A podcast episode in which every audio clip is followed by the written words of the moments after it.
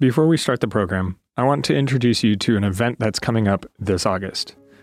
The Loma Linda Institute of Worship is offering a worship leadership certificate to help leaders and pastors take their congregation's worship experience to the next level. This August 9 through 12 event will include presenters Randy Roberts, Adriana Pereira, Nicholas Zork, Wayne Buckner, Richard Hickam, and more, and provide the opportunity to perform on stage with Steve Green and the Heritage Singers. Come sing, pray, write new music, share testimonies and resources, and grow together with like minded worship leaders from across the world. Go to lliw.net to register. As you well know, this past week, a helicopter crashed carrying nine people. One of those was NBA superstar Kobe Bryant. In a matter of a few seconds, the candles of those nine lives were snuffed out. I want to share a story with you this morning about Kobe Bryant. I share it with you not because he was a perfect person, he certainly was not. In fact, there were times in his life that even he would say were well out of the boundaries of what he ought to have chosen. But I share this with you because what happened in the story is central to the point Jesus will make in the passage that we will read today. The story comes from the pen, or probably better stated, the computer, of Andrew Joseph, writing on usatoday.com. Joseph writes the following In the days since Kobe Bryant's shocking death in a California helicopter crash, athletes across the world have come forward to share their fond memories of Kobe. But for many, Bryant's personal impact extended beyond a bond with athletes and celebrities. He impacted regular people even in brief interactions. There, that was no more evident than in a recent Facebook post from Kristen O'Connor Hecht. O'Connor Hecht is the wife of a former Phoenix Suns director of corporate partnerships. When Kristen worked at St. Joseph's Hospital and Medical Center in Phoenix, a cardiologist she worked with asked Kristen if her husband could see if the Lakers, ahead of a game in Phoenix, would sign a basketball for a terminally ill young fan who was named Kobe. Here's what O'Connor Hecht wrote on her Facebook post. So I have a story, she wrote. When we lived in Phoenix, frequently mine and Tom's paths would cross in our work. A pediatric cardiologist I worked with asked me if Tom could get an autographed something from the Lakers for a five year old dying patient who was named Kobe. He was from one of the reservations in Arizona where basketball is life. I called Tom at the Phoenix Suns making the request, believing that there would be virtually no way this would happen the Lakers were coming to play the Suns later in the week. A day later, Tom called me and said he'll do it. I was thrilled and thought I'd bring the ball or whatever it was to work. Tom said, No, he read your story and he wants to come and meet the little boy. I was floored. But the next day, a limousine brought Kobe Bryant to my office. Under a cloak of secrecy, neither security or PR people were informed, I got into a little trouble for that, but it was well worth it. The three of us scrambled up a back staircase to this little boy's room in cardiac ICU. For the better part of an hour, they played basketball, passing it back and forth with little Kobe laughing and his sweet mama smiling and laughing. Several autographed items were left and many photos were taken. The machines kept him alive, that kept him alive were dinging and whirring and alarming, and his doc was just standing there grinning from ear to ear as Tom and I stood nervously watching this scene unfold before us. As we got back in the limo, limo Kobe Bryant turned to me and said, Kristen, what can I do to help? Is it a financial thing? Because I can take care of that. It wasn't. The little boy had a heart defect and was too ill for a transplant. I was floored. I was floored not only by his sincerity and offer of generosity, but the kindness and warmth he displayed. little Kobe passed away the following week. About three weeks later, I got a letter from little Kobe's mom describing the power in those moments. She said those were the most joyful moments of his entire life. The photos were the only photos she had of him smiling. According to Kobe Bryant's PR people, he did this everywhere, but the deal was no PR. From that day on, he has been my hero. And when people would tell me they didn't like him, I would say, Let me tell you a story. Whatever you might think of Kobe Bryant,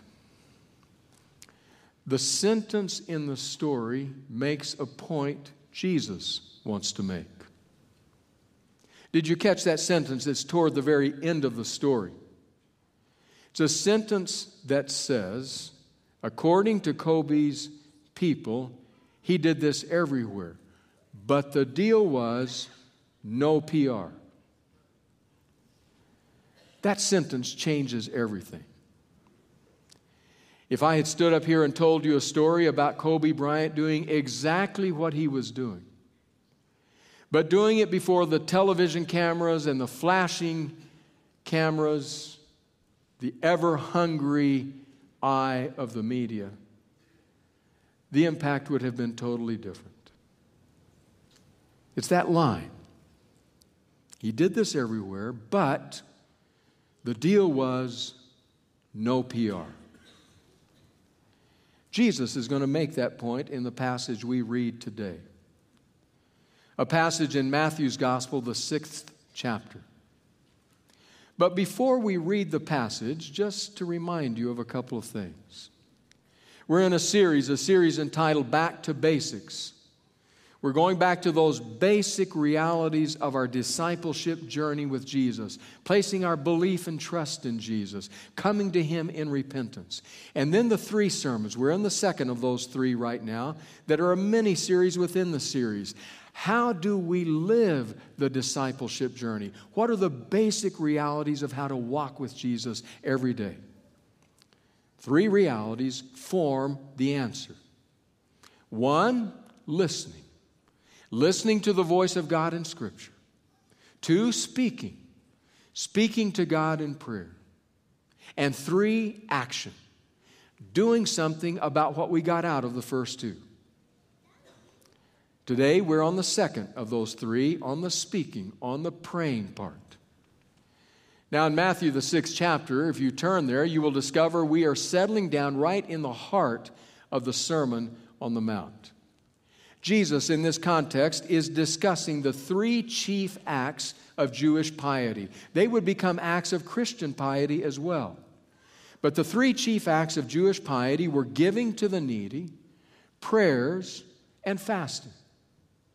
That's what Jesus is talking about here. And if you read the entire section, including his statements on all three of those, you will discover in there a paraphrase of that line do this all the time, but no PR. This is something between you and God. This is not something to be done in front of everyone else for their praise and adulation. So, since we're going back to basics, I want to ask you to do something for me today. I want to ask you if you would do an inventory, an assessment on your prayer life. As we talk together here, just assess the questions, asking, Where is my prayer life? Prayer is one of those most basic realities of our discipleship journey with Jesus. How is your prayer life? I think we can get a fairly good handle on how our prayer life is by answering three questions. Three questions that Jesus will answer in His own way in the words we will read. Here are the three questions Is my prayer life humble and heartfelt? Two, is my prayer life simple and direct? Three, is my prayer life large and grand? So, those are our three questions. I want to invite you to do an assessment just between your own soul and God. No PR, nobody else looking in on you. But before we do that, we have to read the words of Jesus. Matthew 6, beginning in verse 5. And when you pray, Do not be like the hypocrites, for they love to pray standing in the synagogues and on the street corners to be seen by others, the PR machine, in other words. Truly, I tell you, they have received their reward in full. But when you pray, go into your room, close the door, and pray to your Father who is unseen. Then your Father who sees what is done in secret will reward you. And when you pray, do not keep on babbling like the pagans, for they think they will be heard because of their many words. Do not be like them, for your Father knows what you need before you ask Him. This, then, is how you should pray. Could I ask you to do what the children did this morning with me? It's on the screen. Would you say it with me together? Our Father in heaven, hallowed be your name. Your kingdom come, your will be done on earth as it is in heaven.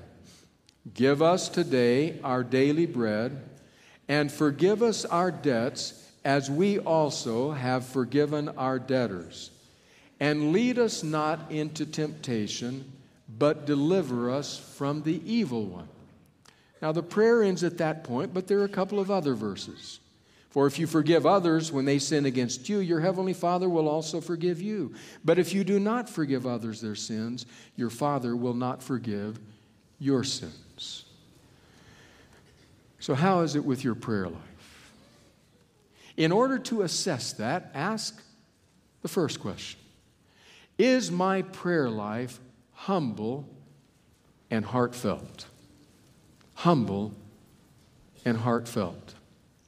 I want to reread the opening words of this passage, but this time in the words of the paraphrase by Eugene Peterson, the message. Listen to how Peterson renders it. Jesus speaking, and when you come before God, don't turn that into a theatrical production. All these people making a regular show out of their prayers, hoping for stardom. Do you think God sits in a box seat? Here's what I want you to do find a quiet, secluded place so you won't be tempted to role play before God. Just be there as simply and honestly as you can manage. The focus will shift from you to God, and you will begin to sense His grace. Is your prayer life humble and heartfelt? It's so easy, particularly, particularly in public prayers, for us to put on a show. A show of our piety, a show of our intimacy with God, a show of the fact that we have a relationship with God that ought to be emulated, that others ought to admire. God, Jesus says, is not interested in any of that. He says, do it in your closet if you have to, do it in a private, secluded place, but let your prayer be humble and heartfelt. Just the prayer of one soul to God. How is it with your prayer life? In fact, the goal, I think, of, of prayer as a person comes before God is the goal to lay his or her soul completely open and bare before our Creator. This is who I am. It's not a pretty picture this week. I didn't even achieve the standard I wanted to achieve for myself, much less the standard you have for me. I fell far short of it, and because of that, I'm bowing in humility. Would you just, out of your great and merciful grace, take me as I am? Humble and heartfelt. Sometimes that's hard. It's hard because we don't see ourselves as God sees us. We don't have a problem seeing others with a critical eye. But sometimes we have that problem with ourselves, and therefore our prayers become very superficial. But if you have that sense of your mortality and your finitude before God, you can come before God in heartfelt humility. Been a month ago, two months probably. Right here in this sanctuary, I had the privilege of talking to our students at a chapel service. I shared with them something I'd like to share with you today. It's about the late, great Dietrich Bonhoeffer, the German scholar and theologian comes from the book on Bonhoeffer written by Eric Metaxas. Bonhoeffer, pastor, prophet, martyr, spy. There was a moment, says Metaxas, in Bonhoeffer's life when he and another young man, he and a friend, went to visit Paris, went to see the lights in the City of Lights. It was a wonderful week, despite the fact that it rained most of the week. While they were there in Paris, they went to the Louvre several times to see the magnificent artwork there displayed. They also went to the opera. They saw Rigoletto and Carmen. They enjoyed their week in Paris. But there was a moment when they went to church. And it was that moment that I want to highlight to you. In fact, I want to highlight it to you not by Metaxas' words, but words of Bonhoeffer's from his own pen, quoted by Metaxas. Listen to what Bonhoeffer said. On Sunday afternoon, he said, I attended an extremely festive high mass in Sacre Coeur. The people in the church were almost exclusively from Montmartre. Prostitutes and their men went to Mass, submitted to all the ceremonies. It was an enormously impressive picture. And once again, one could see quite clearly how close, precisely through their fate and guilt, these most heavily burdened people are to the heart of the gospel. I have long thought that Berlin's red light district would be an extremely fruitful field for church work. Now, listen carefully to what Bonhoeffer says next. It's much easier for me to imagine a praying murderer, a praying prostitute, than a vain person praying. Nothing is so at odds with prayer as vanity. Do you know what our temptation would be? If to use Bonhoeffer's term, those men and those prostitutes came in and sat down among us, our temptation would be to elbow each other and say, What are they doing here? How dare they come into church knowing who they are? That wasn't Bonhoeffer's thought. Bonhoeffer's thought when he saw them was, that's a person who can truly enter into the spirit of prayer. That humble, heartfelt prayer that comes before God, saying, Nothing in my hand I bring, simply to thy cross I cling. That's prayer. He says, I can more easily imagine a murderer, a prostitute praying than a vain person. The person who is out of the corner of their eye saying, Where's the camera? Where's the PR? Who's watching? Who's listening? Jesus says, No. If that's your prayer life, then you have some shrinking to go. Because true prayer is humble and heartfelt. Question number one to assess how's your prayer life? Question number two is your prayer life simple and direct? Not just humble and heartfelt, but is your prayer life simple and direct? Once again, I want to go back to the message to capture the essence of this through the words of Eugene Peterson. Jesus, speaking again, says, the world is full of so called prayer warriors who are prayer ignorant. They're full of formulas and programs and advice, peddling techniques for getting what you want from God. Don't fall for that nonsense. This is your Father you're dealing with, and He knows better than you what you need. With a God like this loving you, you can pray very simply. God, in other words, is not interested in ornamented, ornate prayers with up to date language, with the most high sounding phrases. God says, just be simple and direct with me. I'm your Father. When you went out to eat last week with that friend and you sat across the table from each other, you didn't spend a lot of time trying to craft what you said to each other so it would just sound perfectly right and would be memorable. It's your friend. If you spend your time at your lunch doing that, your lunches will be short lived. Some of you may remember. May remember Tony Campolo. I think he even said it from this platform, if my memory is not mistaken. Talking about this very issue of prayer, Campolo said, You know how many try to pray? They come before God, their father, Abba. They come before God, O great and high creator of the universe, thou who hast existed from all time and will exist into all time. Oh, the great and glorious God of. Campolo says, I cannot imagine my son coming to me and saying to me, Oh, great chair of the sociology department of Eastern College, oh, thou great speaker, oh, thou great one in my life, would you lend me the car?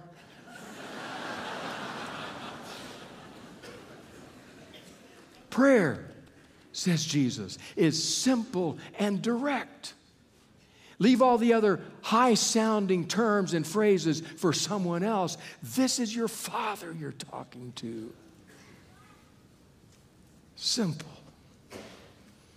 direct. Now, some of your versions, if you were reading them, you noticed. Translate it this way Jesus says, Don't keep babbling like the pagans. Don't keep babbling. That's an interesting term. I want to read to you the words of James Montgomery Boice as he tries to unpack, unpack what Jesus is trying to say there. Montgomery Boice says Jesus is not condemning long prayers in these verses since he himself spent long nights and many hours in prayer. What he is condemning is vain repetition. The Greek word is batalogeo, probably from the Aramaic batal, meaning idle. It is a warning against vain words in praying. Sadly, many religious prayers are like this. Indeed, we can even be idle in our repetition of the so called Lord's Prayer, which follows these verses.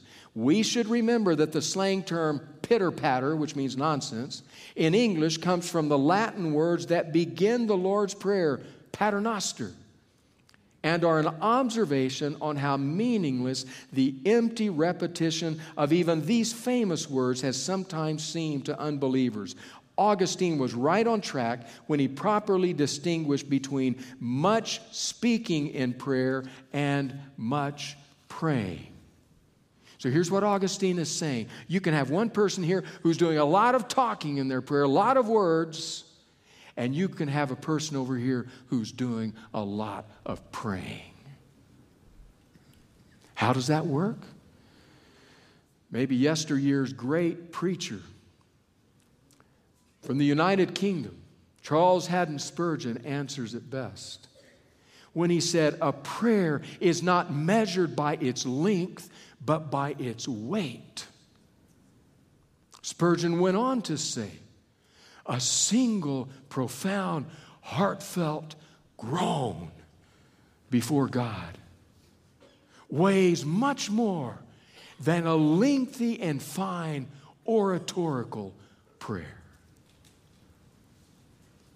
So the question is Is what's in your heart coming out in the most simple, unedited way as possible? You want to read unedited, at least insofar as I can see it? Read what some of the psalmists had to say. They said things we wouldn't dare to say. Called God on the carpet. God, are you going to sit up there all day, never do anything? When will you act? When will you answer my prayer? When will you listen to me? Must I always cry out? And hear only silence.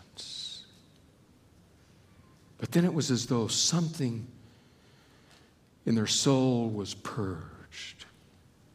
Because time and again after that, they said, Nevertheless, God, you're my only companion. You're the only place I can turn. You're the only hope I have. So our eyes are on you, God. Simple direct. That's prayer. So, how's your prayer life? As we go back to basics, it's good to do an assessment of all the basics.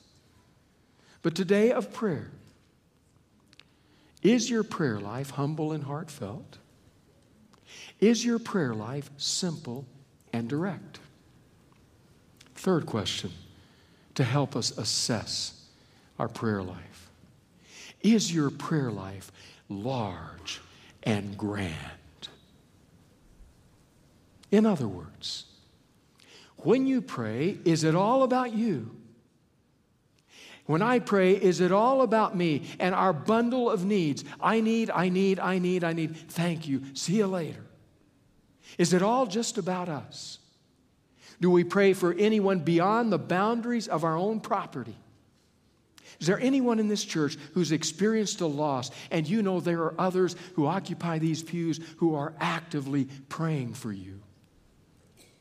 Do we pray, God, just keep our, sick, our kids safe until the day of their death? Just keep them safe. Or do our prayers get larger? Make them deep people. Give them great courage. Let them make a difference for God in the world. Even if it costs them. Are your prayers large and grand?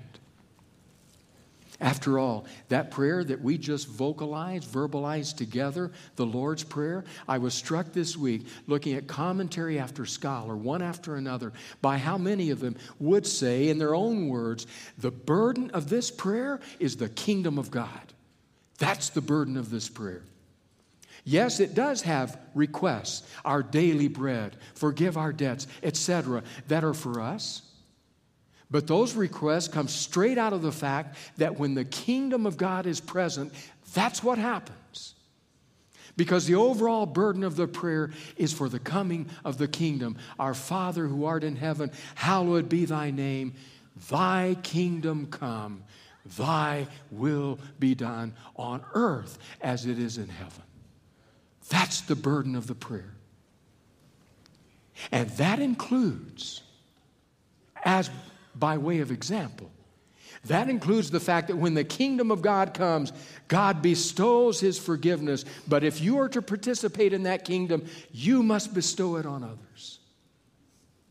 The burden of the prayer is the kingdom of God. So we have to ask when it comes time to assess our own prayer lives are my prayers minute and small, or are they large and grand? Do they take in the world? The kingdom of God has been defined by Dallas Willard as being any space, any place where the will of God is done. So, as we pray for the kingdom of God to come on earth, we are in essence praying, God, please let your will be carried out. And as we make that our earnest prayer, we then rise from our knees to go out, allowing God to use us for the kingdom to become present in the world. So we have to ask are our prayers large and grand? It was the scholar, the theologian Karl Barth, who said, Folding your hands in prayer is your first act of rebellion against the disorder of the planet. Your first act of protest happens when you fold your hands in prayer. You don't like the state of the world, the state of the country, the state of the city, then pray. Your first act of protest, but your prayers have to be large, they have to be grand. Like Sergei's prayers. Sergei's story is told in Philip Yancey's book his book entitled Prayer Does It Make a Difference? It's in that book, in a place, in a chapter where he is dealing with that subtitle, Does Prayer Make a Difference?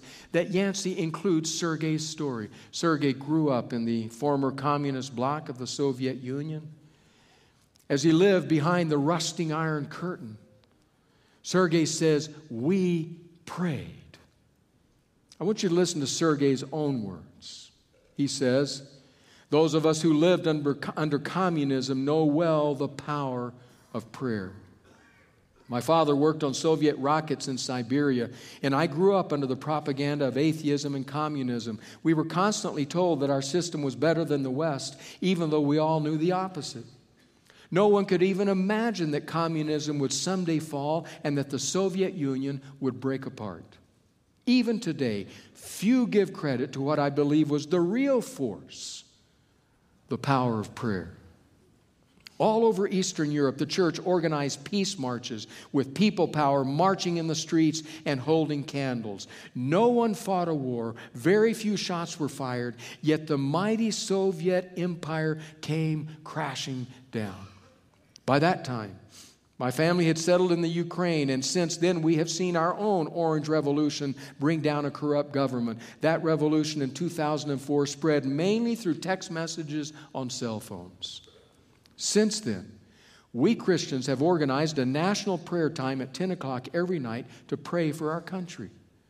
We've organized in groups of three, triplets, to teach one another to pray, to teach one another to pray. You see, he says, most of us have only known the long, formal, boring prayers we hear in churches. We are just now discovering the privilege of talking to God as a friend.